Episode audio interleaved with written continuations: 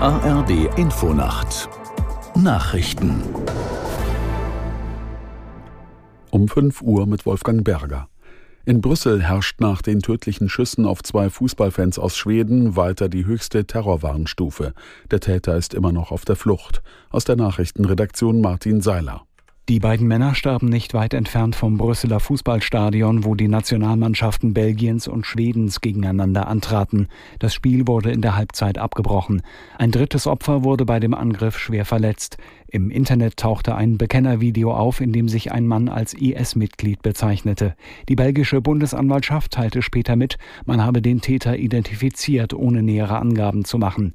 Die Behörde wollte nicht ausschließen, dass die schwedische Staatsangehörigkeit der Opfer eine Motivation für die Tat sein könnte, wegen mehrerer öffentlicher Koranverbrennungen in dem Land. EU-Kommissionspräsidentin von der Leyen hat die Einrichtung einer humanitären Luftbrücke für die Menschen im Gazastreifen verkündet. Die ersten beiden Flüge sollen schon diese Woche starten. Aus der Nachrichtenredaktion Viktor Kupka. Im Rahmen des europäischen Zivilschutzes sollen Notunterkünfte, Medikamente und Hygienesets des UN-Kinderhilfswerks UNICEF zuerst nach Ägypten transportiert werden. Von dort sollen sie dann in den derzeit abgeriegelten Gazastreifen gebracht werden, über den Grenzübergang Rafah, der dafür geöffnet werden muss. Die EU arbeite hierfür mit den Vereinten Nationen zusammen, um sicherzustellen, dass die Hilfe auch bei den Bedürftigen ankomme, so von der Leyen. Weitere Hilfsgüter aus den EU-Notfallvorräten seien auf Anfrage für die Partner verfügbar. Bundeskanzler Scholz reist heute nach Israel. Er will damit nach eigenen Worten ein weiteres Zeichen der Solidarität mit dem angegriffenen Land setzen.